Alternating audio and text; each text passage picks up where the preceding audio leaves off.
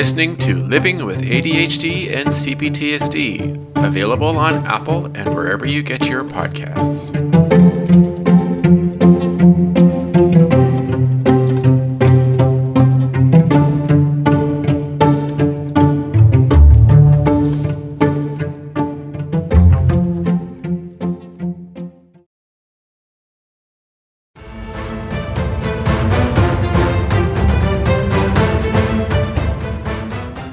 Everybody, and welcome to another episode of Living with ADHD and CPTSD. In today's episode, it is CPTSD, and we are going to talk about the different kinds of therapy that is available and what each of them entails when it comes to what happens when you actually are doing the therapy. So, what I'm going to talk about specifically is EMDR therapy, trauma recovery model, trauma informed care, definition exposure therapy, and then cognitive behavioral therapy. And then we're going to talk about a bit about the dissociation, structural dissociation theory, which is a different type of therapy as well. So there's going to be a lot of information here that is going to be very helpful for you. Um, I will also talk about at the end of the episode the kind of therapy that I've been going through and some of my experiences with it. So let's get started, okay? All right, so the first one that we're going to talk about is EMDR. EMDR is eye movement desensitization and reprocessing therapy. It is extensively researched, effective physio psychotherapy method proven to help people recover from trauma and other distressing life experiences, including PTSD, CPTSD, anxiety, depression, and panic disorders. All right, the American Psychiatric Association, the American Psychological Association, the International Society for Traumatic Stress Studies, National Alliance on Mental Illness, the Substance Abuse and Mental Health Services Administration, the UK National Institute for Health and Care Excellence, the US Department of Veterans and Affairs, Department of Defense, the Cochrane Database of Systematic Reviews, and the World Health Organizations, among many other national and international organizations, recognize EMDR therapy as an effective treatment. More specific information on treatment guidelines can be found on their EMDR and PTSD pages. How is EMDR therapy different from other therapies? EMDR therapy does not require talking in detail about the distressing issue or completing homework between sessions. EMDR therapy, rather than focusing on changing the emotions, thoughts, or behaviors resulting from the distressing issue, allows the brain to resume its natural healing process. EMDR therapy is designed to resolve unprocessed traumatic memories in the brain for many clients sorry, for many clients, EMDR therapy can be completed in fewer sessions than other psychotherapies. How does EMDR therapy affect the brain? Our brains have a natural way to recover from traumatic memories and events. This process involves communication between the amygdala, the alarm signal for stressful events, the hippocampus, which assists with learning, including memories about safety and danger, the prefrontal cortex, which analyzes and controls behavior and emotion. While many times traumatic experiences can be managed and resolved spontaneously, they may not be processed without help. Stress responses are part of our natural fight, flight, or freeze instincts. When distress from a disturbing event remains, the upsetting images, thoughts, and emotions may create an overwhelming feeling of being back in that moment or of being frozen in time. EMDR therapy helps the brain process these memories and allows normal healing to resume. The experience is still remembered, but the fight, flight, or freeze response from the original event is resolved. Who can benefit from EMDR therapy? EMDR therapy helps children and adults of all ages. Therapists use EMDR therapy to assist to address a wide range of challenges. Here are your here are the examples of challenges that can be addressed.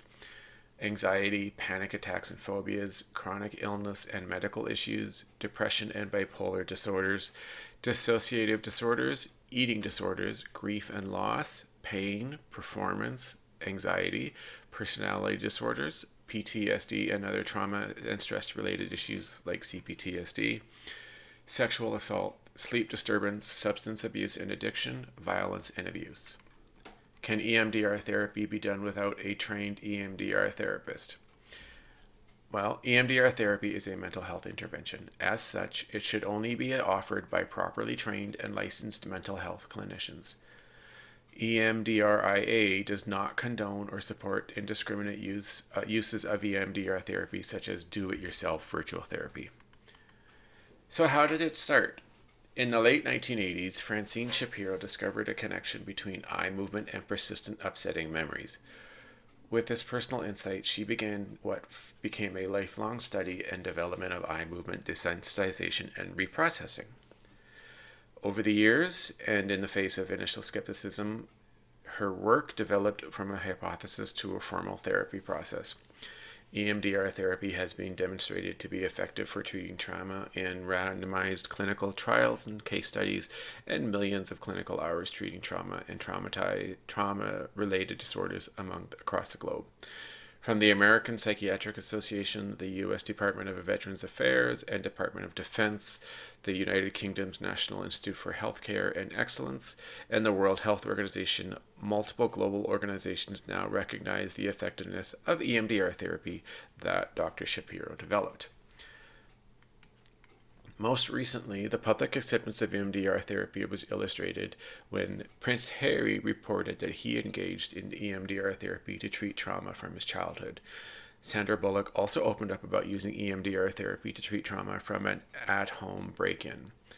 Dr. Shapiro encouraged the foundation of EMDRIA, which compromises more than 11,000 medical health professionals who use EMDR therapy in their clinical practice to treat many conditions that impact mental health.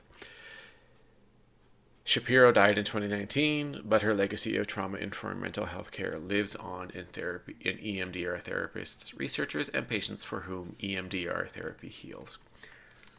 Experiencing EMDR therapy. After the therapist and client agree that EMDR therapy is a good fit, the client will work through the eight phases of EMDR therapy with the therapist. Attention will be given to a negative image, belief, emotion, and body sensation related to this event, and then to a positive belief that would indicate the issue was resolved. A typical EMDR therapy session lasts from 60 to 90 minutes. EMDR therapy may be used within a standard talking therapy as an adjunctive therapy with a separate therapist or as a treatment all by itself. EMDR therapy is a recognized effective treatment for PTSD. Anyone can experience intense trauma. EMDR therapy is widely considered one of the best treatments for post traumatic stress disorder, and it has been endorsed as an effective therapy by many organizations. So that's EMDR. Very common, a widely used form of therapy for people who suffer from all sorts of traumatic events and definitely CPTSD and PTSD. All right. Next is the trauma recovery model. I am going to put this in the list uh, for some for people to look at, if in case they're curious, because there is like a an actual pyramid shape of information. So I will add that in to the my channel uh, on the pa- on the podcast and also in the video underneath in the, in the description. Okay, so introduction. The TRM was developed by Dr. Tricia Skuse and Jonny Matthew and built on their work with young people serving sentences at Hillside Secure Children's Home or were subject or who were subject to secure accommodation disorders. Uh, it draws on theories about child development and attachment, neurological impairment, and the impact of maltreatment and behavioral conditions, the mental health of young people in the youth justice system and interventions, effective practice, and treatment att- attrition. There is a core of young people with high rates of reoffending, and that these young people often have complex needs. For example, previous or current contact with social services and or mental health services and special educational need. It recommends that steps are taken to ensure that youth justice services are able to meet the needs of this group of young people. 48% had witnessed family violence, 55% had been abused or neglected, 62% had difficulty coming to terms with trauma, 79% had social services involvement, and 81% were without qualifications, and then 95% had substance misuse issues. The specific needs of this cohort of young people are further supported by other statistics and research. For instance, an examination of mental health services in the youth justice system in England indicated that young people often have emotional and low level mental health issues, which stem from early trauma and adversity. This adds to the complexity of their immediate needs. These issues fall outside the threshold for specialist child and adolescent mental health services because these young people do not have a diagnosable disorder. Trauma recovery model Level one, the first foundation level, is based on the idea of redeemability. Young people can be supported to have better lives and better outcomes. Level two, the second level of the model follows Maslow's hierarchy of needs, which posits that healthy psychological growth can only occur where basic psychological and safety needs have been met. As a result, the second level of the model is the need for support to focus on helping to establish structure and routine in everyday life. For example, safe accommodation, regular meals, regular bedtimes, personal hygiene, educational routine, consistent boundaries, and expectations of behavior. Level 3 once these basic needs are starting to be met, the TRM states that young people are more likely to be ready for and open to developing trusting relationships with appropriate adults. As a result, the third level of TRM focuses on staff working with young people to build constructive relationships. Level 4. The fourth level of the TRM proposes that once strong working relationships are developed, then young people are able to start in, to start to engage with and disclose current or historical trauma. Over time, sometimes a very protracted period, this yields opportunities to talk in more depth, to discuss pertinent issues that arise, and to revisit difficult life experiences.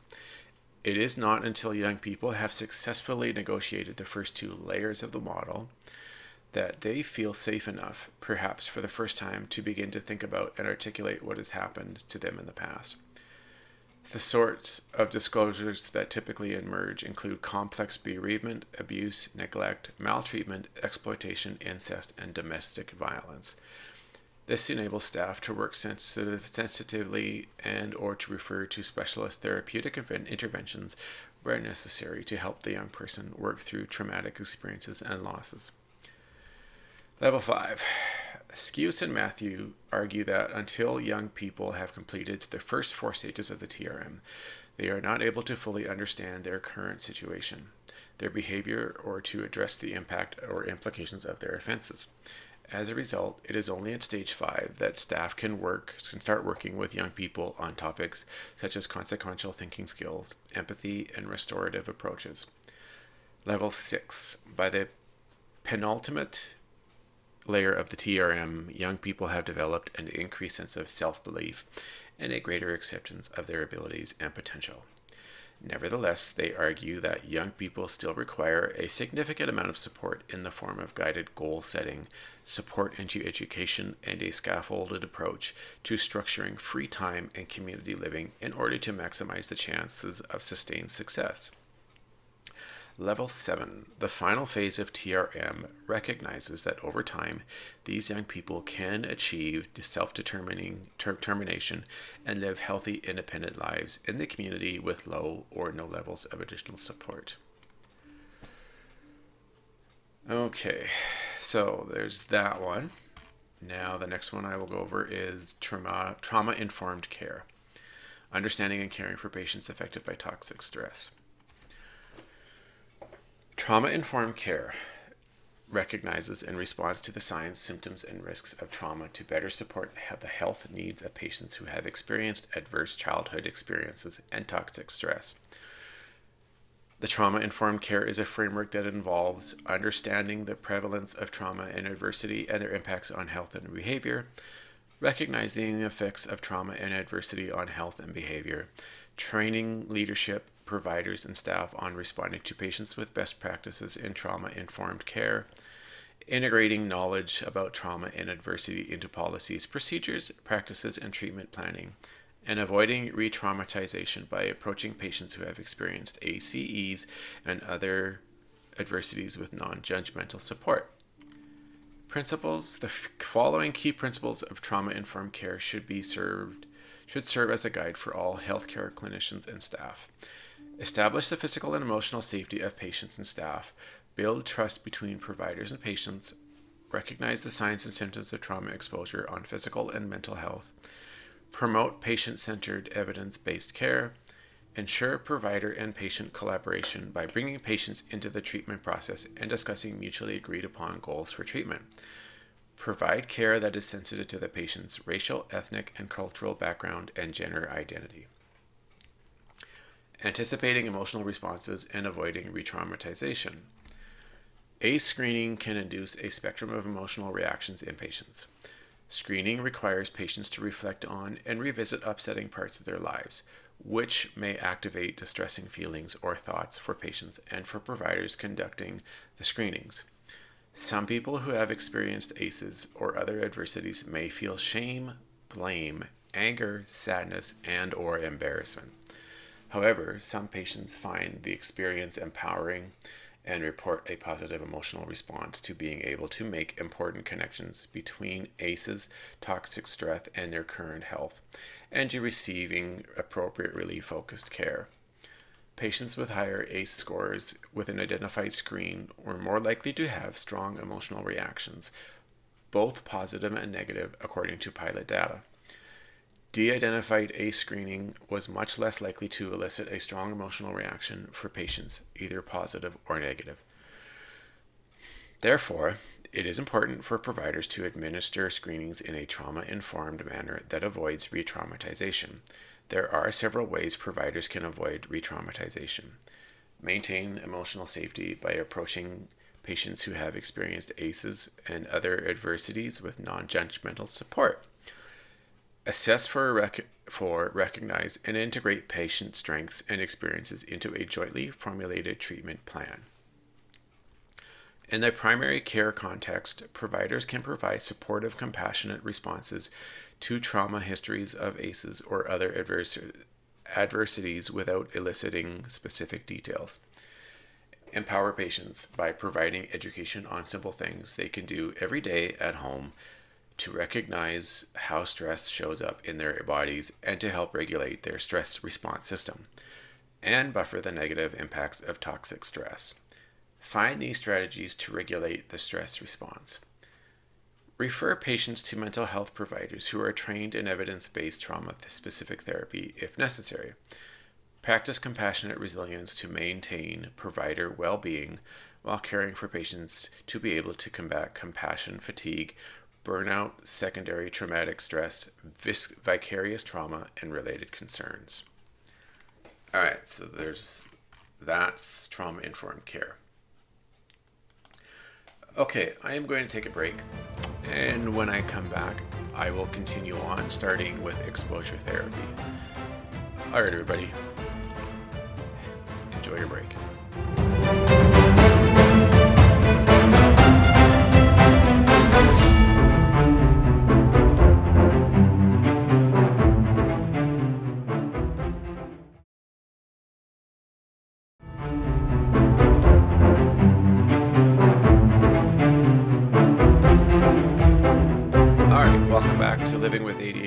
CPTSD. Today's episode is talking about the different types of therapy that is available and what it's about.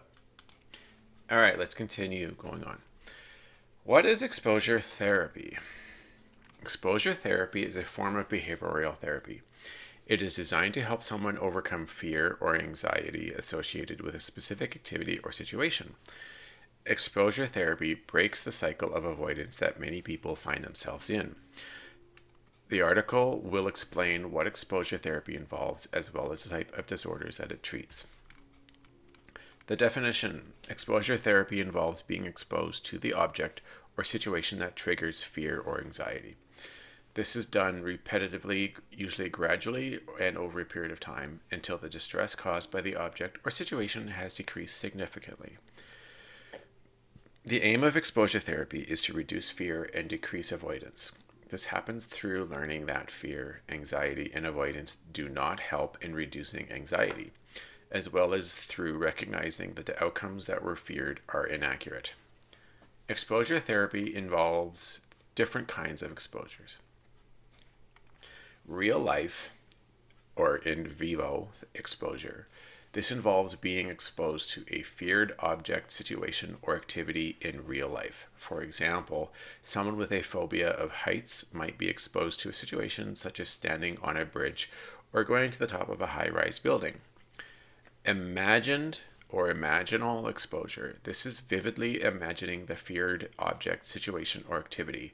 For example, a patient being treated for post traumatic stress disorder may be asked to visualize the events that caused their trauma in their imagination.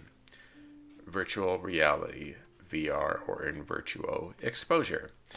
Virtual reality technology might be used when in vivo exposure is not practical in vivo exposure was historically viewed as better than VR, but a 2019 review of randomized controlled trials found no evidence that VR exposure was significantly less effective than in vivo exposure in phobia treatment. Interoceptive ex- exposure. This involves bringing on physical sensations that are harmless yet feared. For example, exposure therapy for panic disorder involves provoking sensations associated with panic attacks, such as hyperventilating or increasing the heart rate by running. It aims to disconfirm the idea that physical sensations will lead to harmful events, such as a heart attack or embarrassing oneself in public. And the conditions that it treats. Exposure therapy can be used to treat the following conditions Specific phobia. This is the intense fear of or anxiety about specific types of objects or situations, such as flying or spiders. Exposure therapy is the main treatment for specific phobia. Generalized anxiety disorder. GAD is a common mental health condition characterized by excessive chronic worry that interferes with a person's ability to function normally imagining exposure, such as imagining the worst case scenario associated with their worries, is more common in their treatment of GAD than real life exposure. Social anxiety disorder. SAD is also known as social phobia. It is a type of anxiety disorder where people fear and avoid the judgment of others. Exposure therapy for SAD commonly involves real life exposure, for example, by participating in social situations that would normally be avoided. Panic disorder. This is characterized by unexpected and recurrent episodes of intense fear accompanied by physical symptoms, often with no warning or obvious trigger. Post traumatic stress disorder, and you can include CPTSD in this. CPTSD and PTSD is a mental health condition where you struggle to recover long after you experience or witness a deeply terrifying event, or, of course, in CPTSD, repeated exposure to events.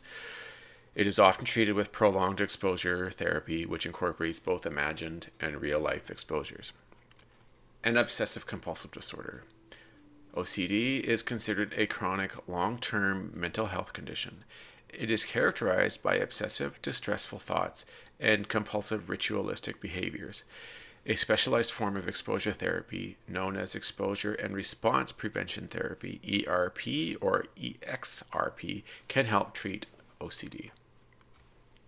Process Exposure therapies for each disorder tend to take on similar forms, though the type of exposure will differ depending on the source of the anxiety or fear.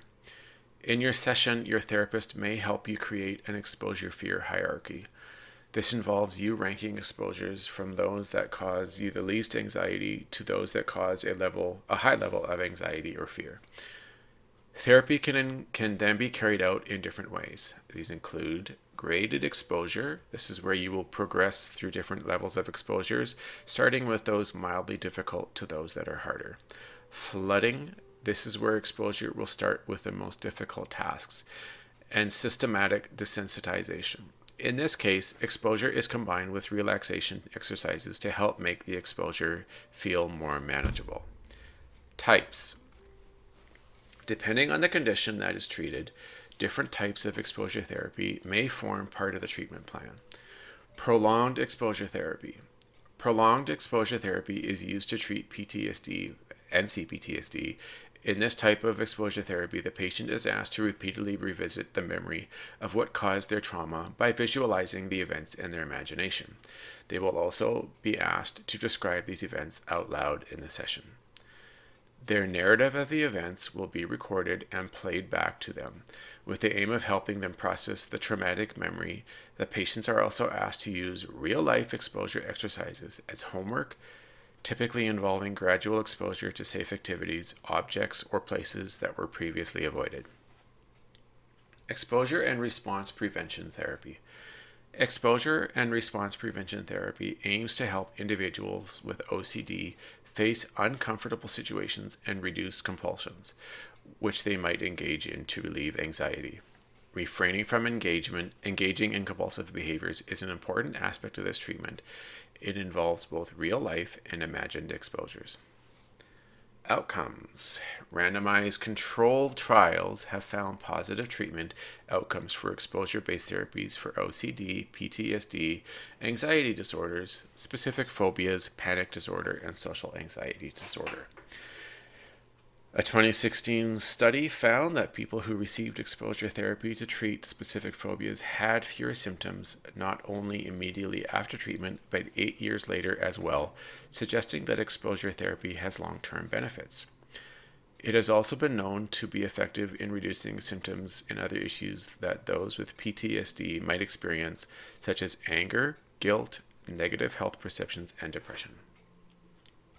But there are warnings and drawbacks. While it has been shown to be an effective treatment, exposure therapy can be challenging. It requires the patient to be open to being put into a very stressful situation, and it may take some time for results to be seen. It has been estimated that between 13 and 27% of patients will stop attending exposure therapy. Ending treatment prematurely makes it more likely that symptoms will return over time.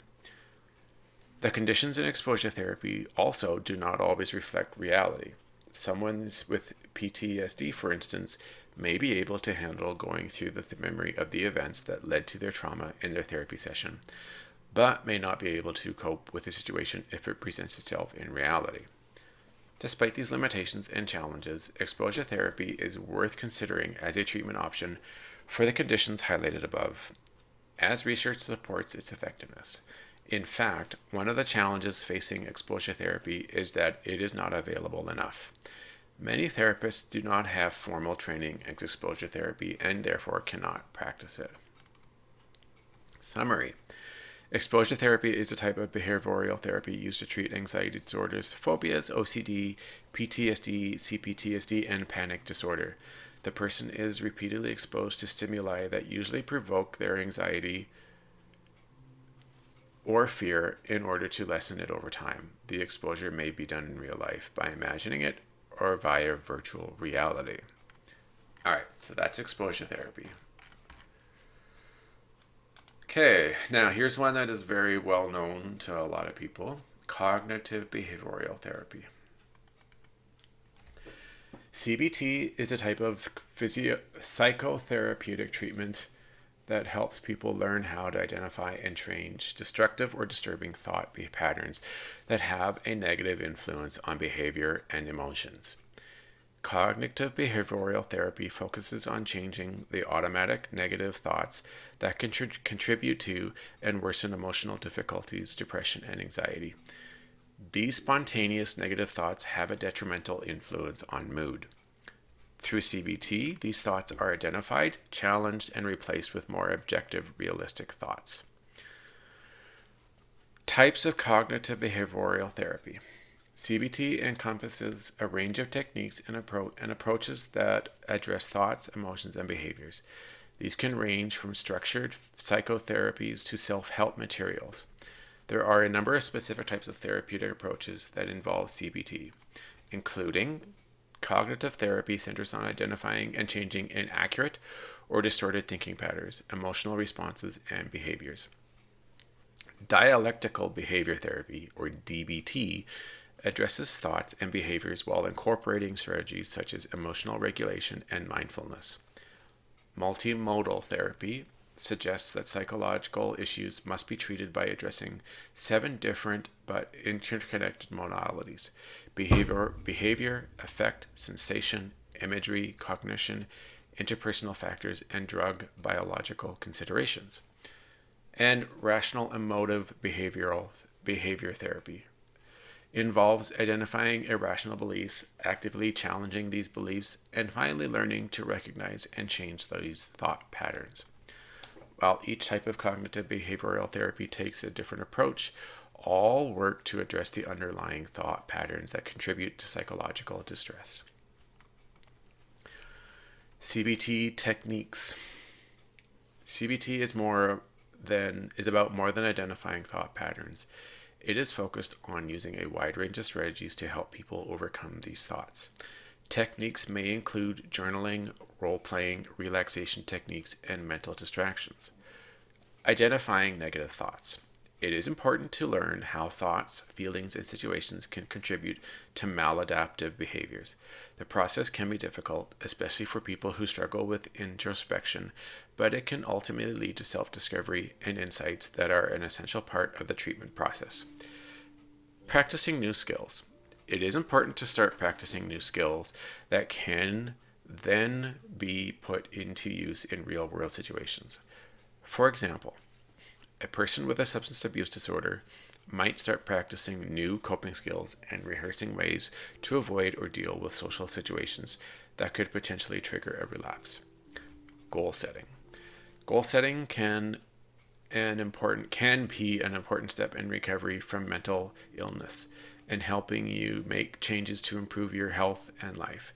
During CBT, a therapist can help with goal setting skills by teaching you how to identify your goal, distinguish between short and long term goals, set specific, measurable, attainable, relevant, time based goals, which is SMART, obviously, and focus on the process as much as the end outcome.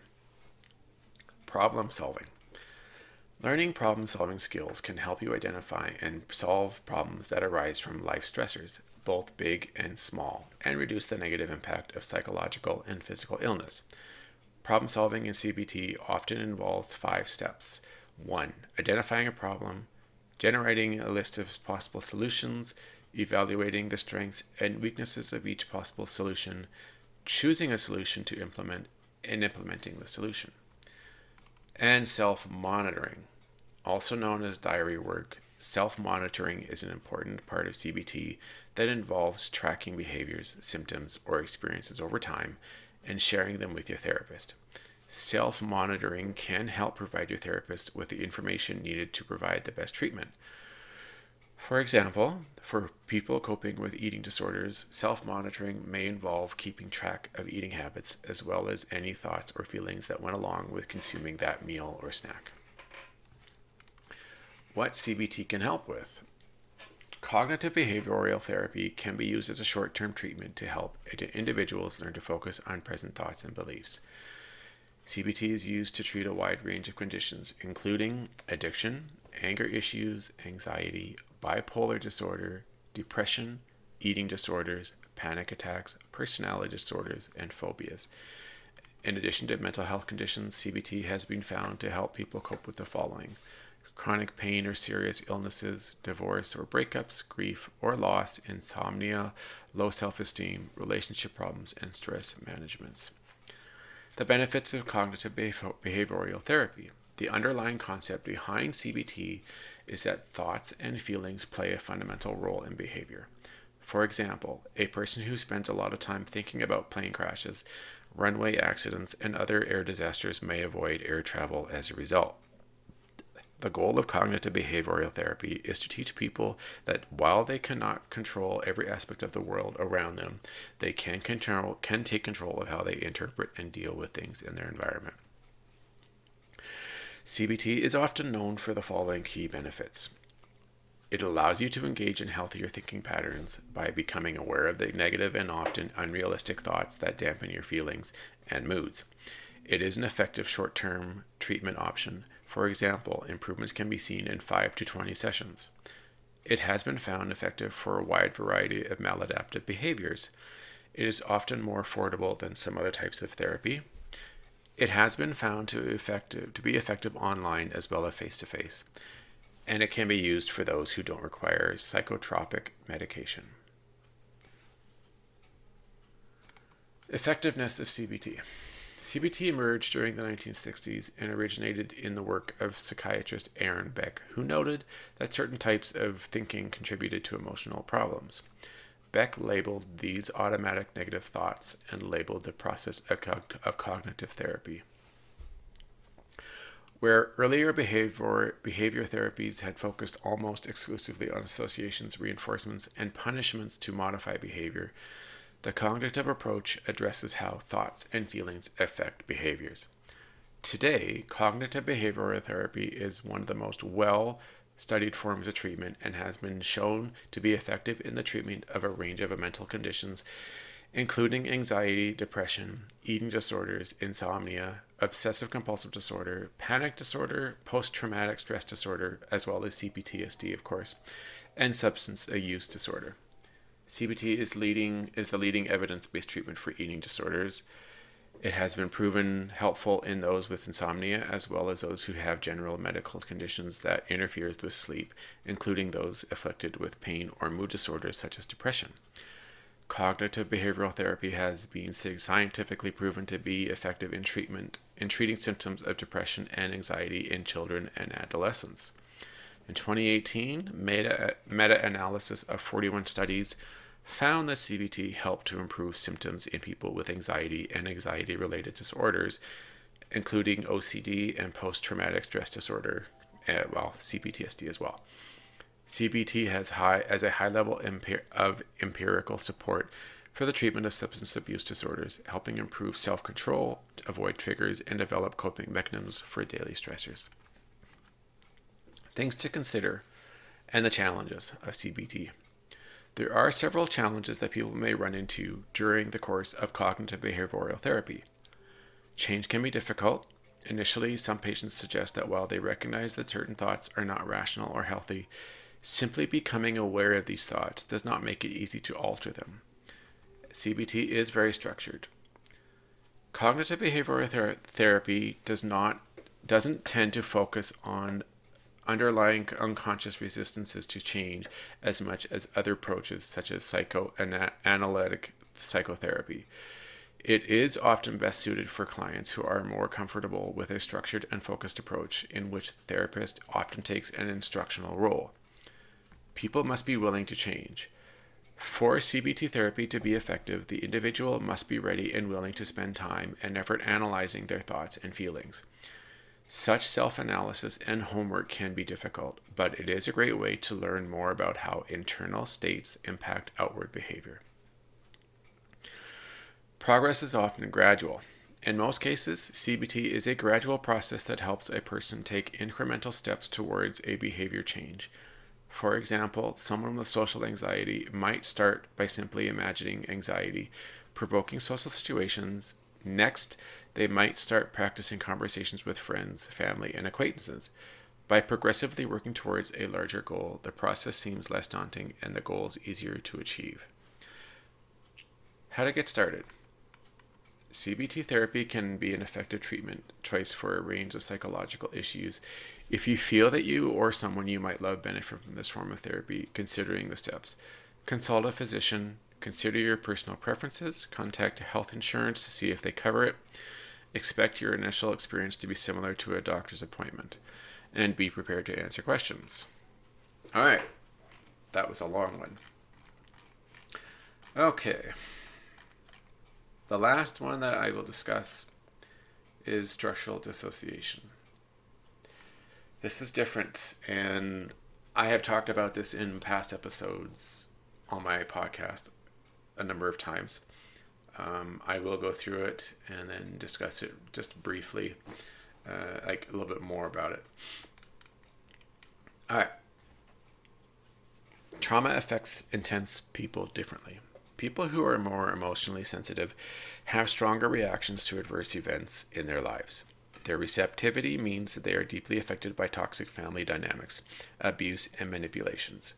Their sensitivity to exist- existential issues and intolerance of injustice mean they are susceptible to depression. Their need for emotional feedback from a young age means they are heavily wounded by emotional neglect. Things that do not affect their siblings or peers hurt them deeply. Unfortunately, few mental health professionals understand emotional sensitivity and chronic childhood trauma. People are likely to be overdiagnosed and medicated rather than getting the understanding they truly need. We have previously outlined some of the family dynamics intense and sensitive child children tend to face. And in this article, we discuss the mechanisms of structural dissociation, which is a common reaction to complex trauma that affects many of us for life. Structural dissociation. Chronic childhood trauma is different from PTSD related to a single incident. Under normal circumstances, we would want to avoid our abuser and never go back to them. When we were a child, however, we had to stay. We had few options, and even when our parents hurt us, we could not leave. So instead of physically exiting, we psychologically withdrew. If we knew our parents could not tolerate disobedience or that we would be punished for creating conflicts, it made sense for us to swallow the pain rather than risk confronting them. We dared not be critical of the authority whose goodwill was essential to our survival. This may result in psychodynamic process of turning against oneself, where we redirect anger and resentment to others towards ourselves. Our righteous anger became internalized guilt and shame that were unbearable, so we had to create a separate self in our mind to survive the invasion, hence child parts. Chronically traumatized individuals can suffer from a form of dissociation known as structural dissociation, which is a lack of cohesion and integration of personality. Structural dissociation causes the inability, the inability to regulate emotions and a chronic feeling of emptiness within. There are also parts of what constitutes borderline personality disorder. Having structural dissociation means we are split into different parts, each with a different personality, feelings, and behavior. As a result, we feel completely different from moment to moment. One moment we feel strong and happy, the next moment we feel empty and numb.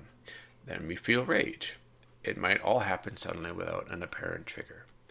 Despite carrying painful memories, people with complex trauma still have to find a way to get on with their normal lives. In order to do that, we develop a normal facade. This is our normal life. This part of us feels little, remembers little, and hardly feels any hunger, desires, or sadness, and is an efficient worker. While on the surface we seem to function fine, the traumatized self may from time to time burst through, causing uncontrollable and apparently unexplainable behaviors. We carry our traumatized self everywhere we go. Our traumatized part sees danger, criticism, and abandonment everywhere and has a hard time receiving love. It is frozen in time, so when we traumatized part takes over, we feel like a child in an adult body. It is always on guard, waiting to be harmed or betrayed. It controls our body and emotions in ways we're not always conscious of. For instance, when we grind our teeth at night or when we burst into an uncontrollable rage. We start avoiding life. In structural dissociation, we live a life designed to avoid our traumatic memories. Our symptoms get worse as more and more sounds, people, and places remind us of the trauma. We become sensitized, sensitized to all triggers in the world. For instance, someone not looking into our eyes reminds us of times when our parents dismissed us. Perhaps crowded places remind us of the time we were feeling suffocated and helpless as a child. Or any sudden and loud noise reminds us of the violence at home when we were little. Uh, whew, okay. So, in the therapy, and I have gone through a lot of this, and I do live with someone who also deals with this as well. The major thing is we do a lot of processing. So the therapy is to do a four step process, of course, as I've discussed in past episodes, where we first identify, like we listen and feel the parts the emotions and the feelings and the pain that they're experiencing and that they're having in a moment. And then once we have done that and we as the adult part feels the pain and the emotion, then what we do is we begin to identify the part. We find out like where it's from, how old it is. We even give it a name and then we try to find out why it came to be, how it's protecting us. And then what we do is we try to gain the part's trust.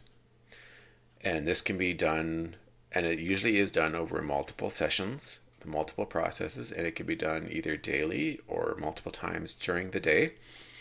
And then at some point, and usually the case is it doesn't take one or two times for processing, but over multiple processing sessions within ourselves and with a therapist, we will gain, learn or gain the trust of the part.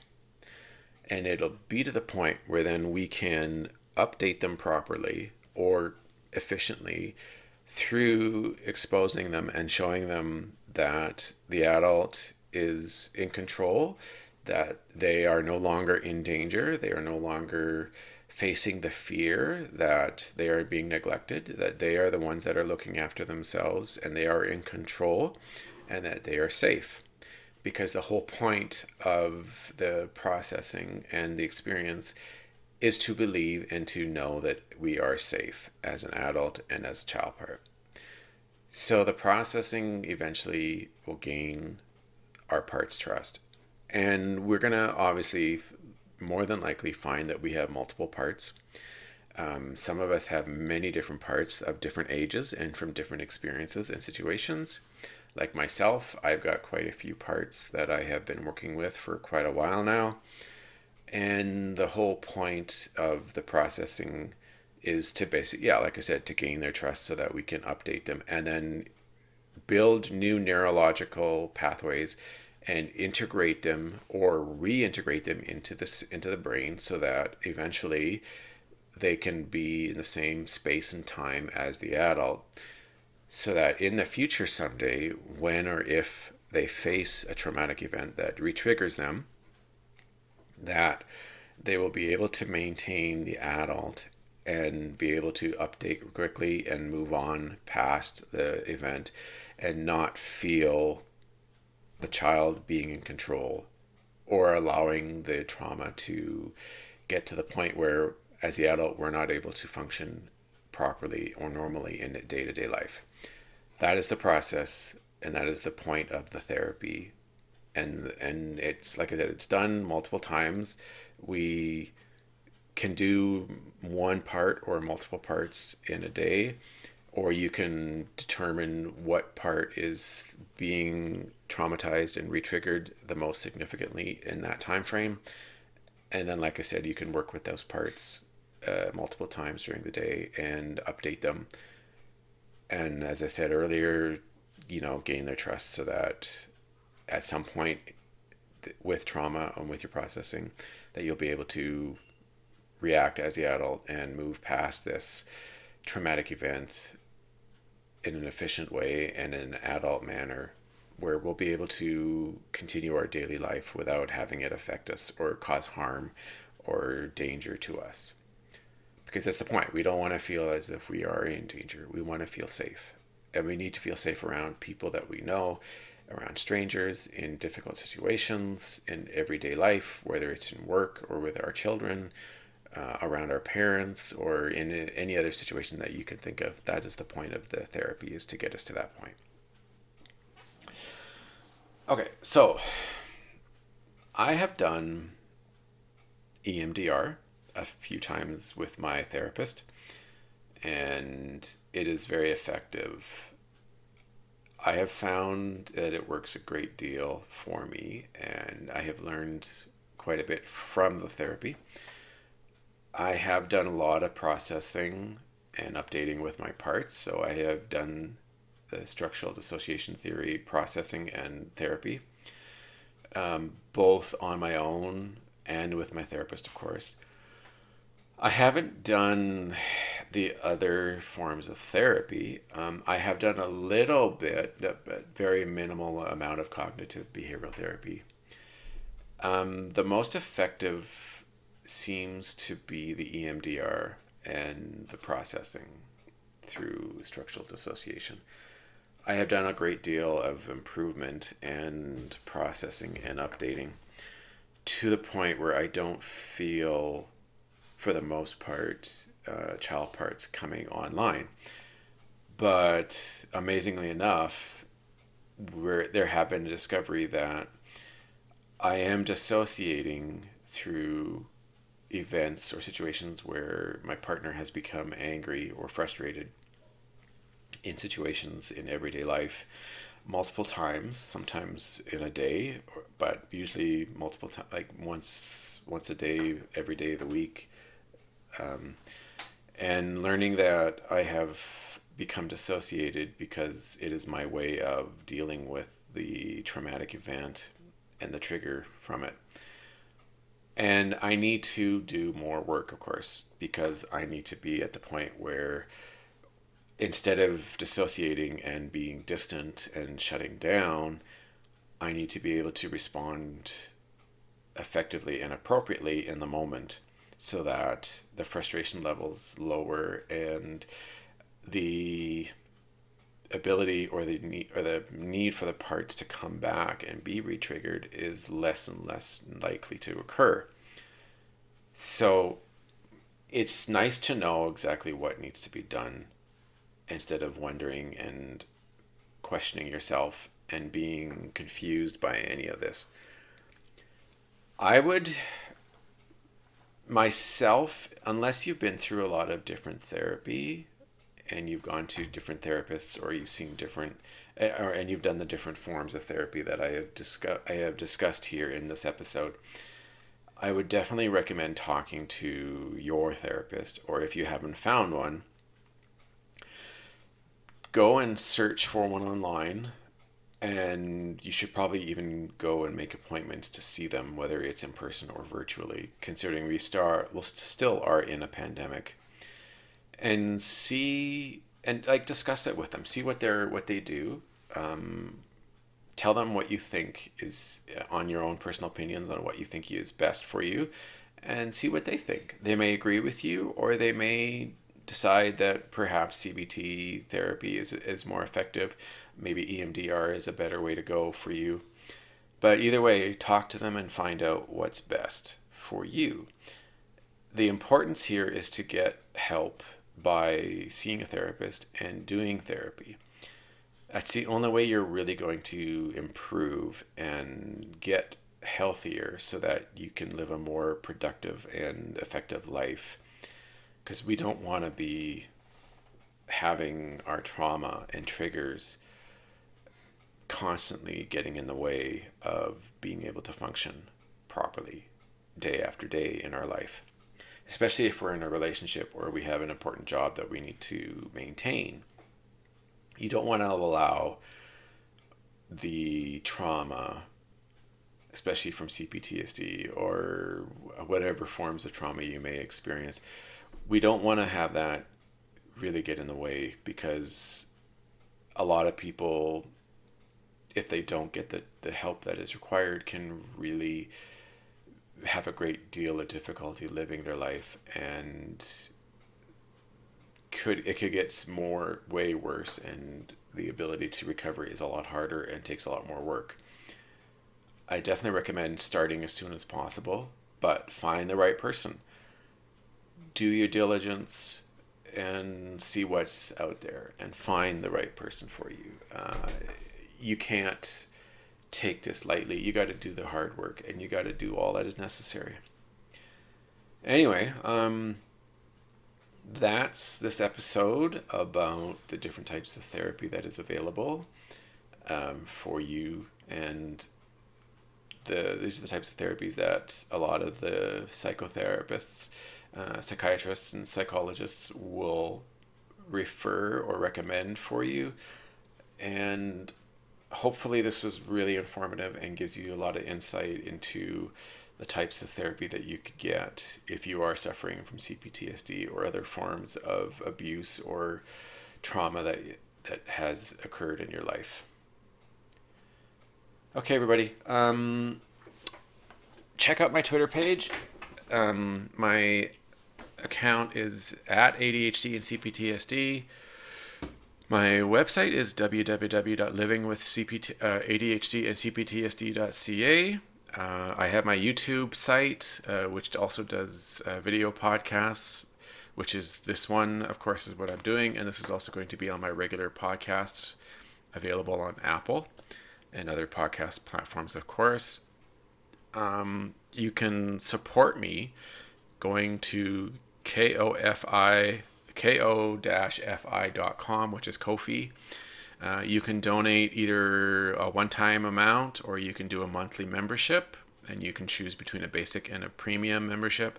Basically, I use software that I need to pay for in order to do my programs and my podcasts and do the videos it isn't free and to do it properly and do an effective video and podcast um, audio podcast i need to have software that is workable and i do need to pay for it. So if you really appreciate my podcasts and you really like what you hear and you find it very helpful and beneficial please come go and support me. You can follow me on twitter. You can go to my website and be a member and like that as well. And I definitely would like support by you know donations and tips. Um, it would be really appreciated and extremely helpful, and it will allow me to continue making these programs and the, the podcasts and the YouTube videos. So please support me. Go to ko.fi.com and donate. Um, I'm not asking for a lot. It's not like I'm saying donate twenty dollars. Um, it's two or three dollar donations, and it's monthly. Or you can do a one-time donation if you really, really do like what you're what you're listening to. You can do a big donation. It it's always appreciated, and I love helping you guys. Um, that's the importance here. Okay, that's this week's episode. Um, I hope you really enjoyed it. I hope it was very informative and very helpful. Check out my other podcasts as if or YouTube videos if this is the first one you are listening to. I do have quite a few podcasts that are online and available to listen to, and I have a lot of great uh, reviews, both uh, personally and online. People really do appreciate the fact that there is a voice out there for them. So, yeah, I uh, can't wait to hear from you. I am planning to do some interviews with other people who suffer from ADHD as well as CPTSD, and I'm really looking forward to continuing my work. All right, everybody. That's it. Have a wonderful week, and I will talk to you later.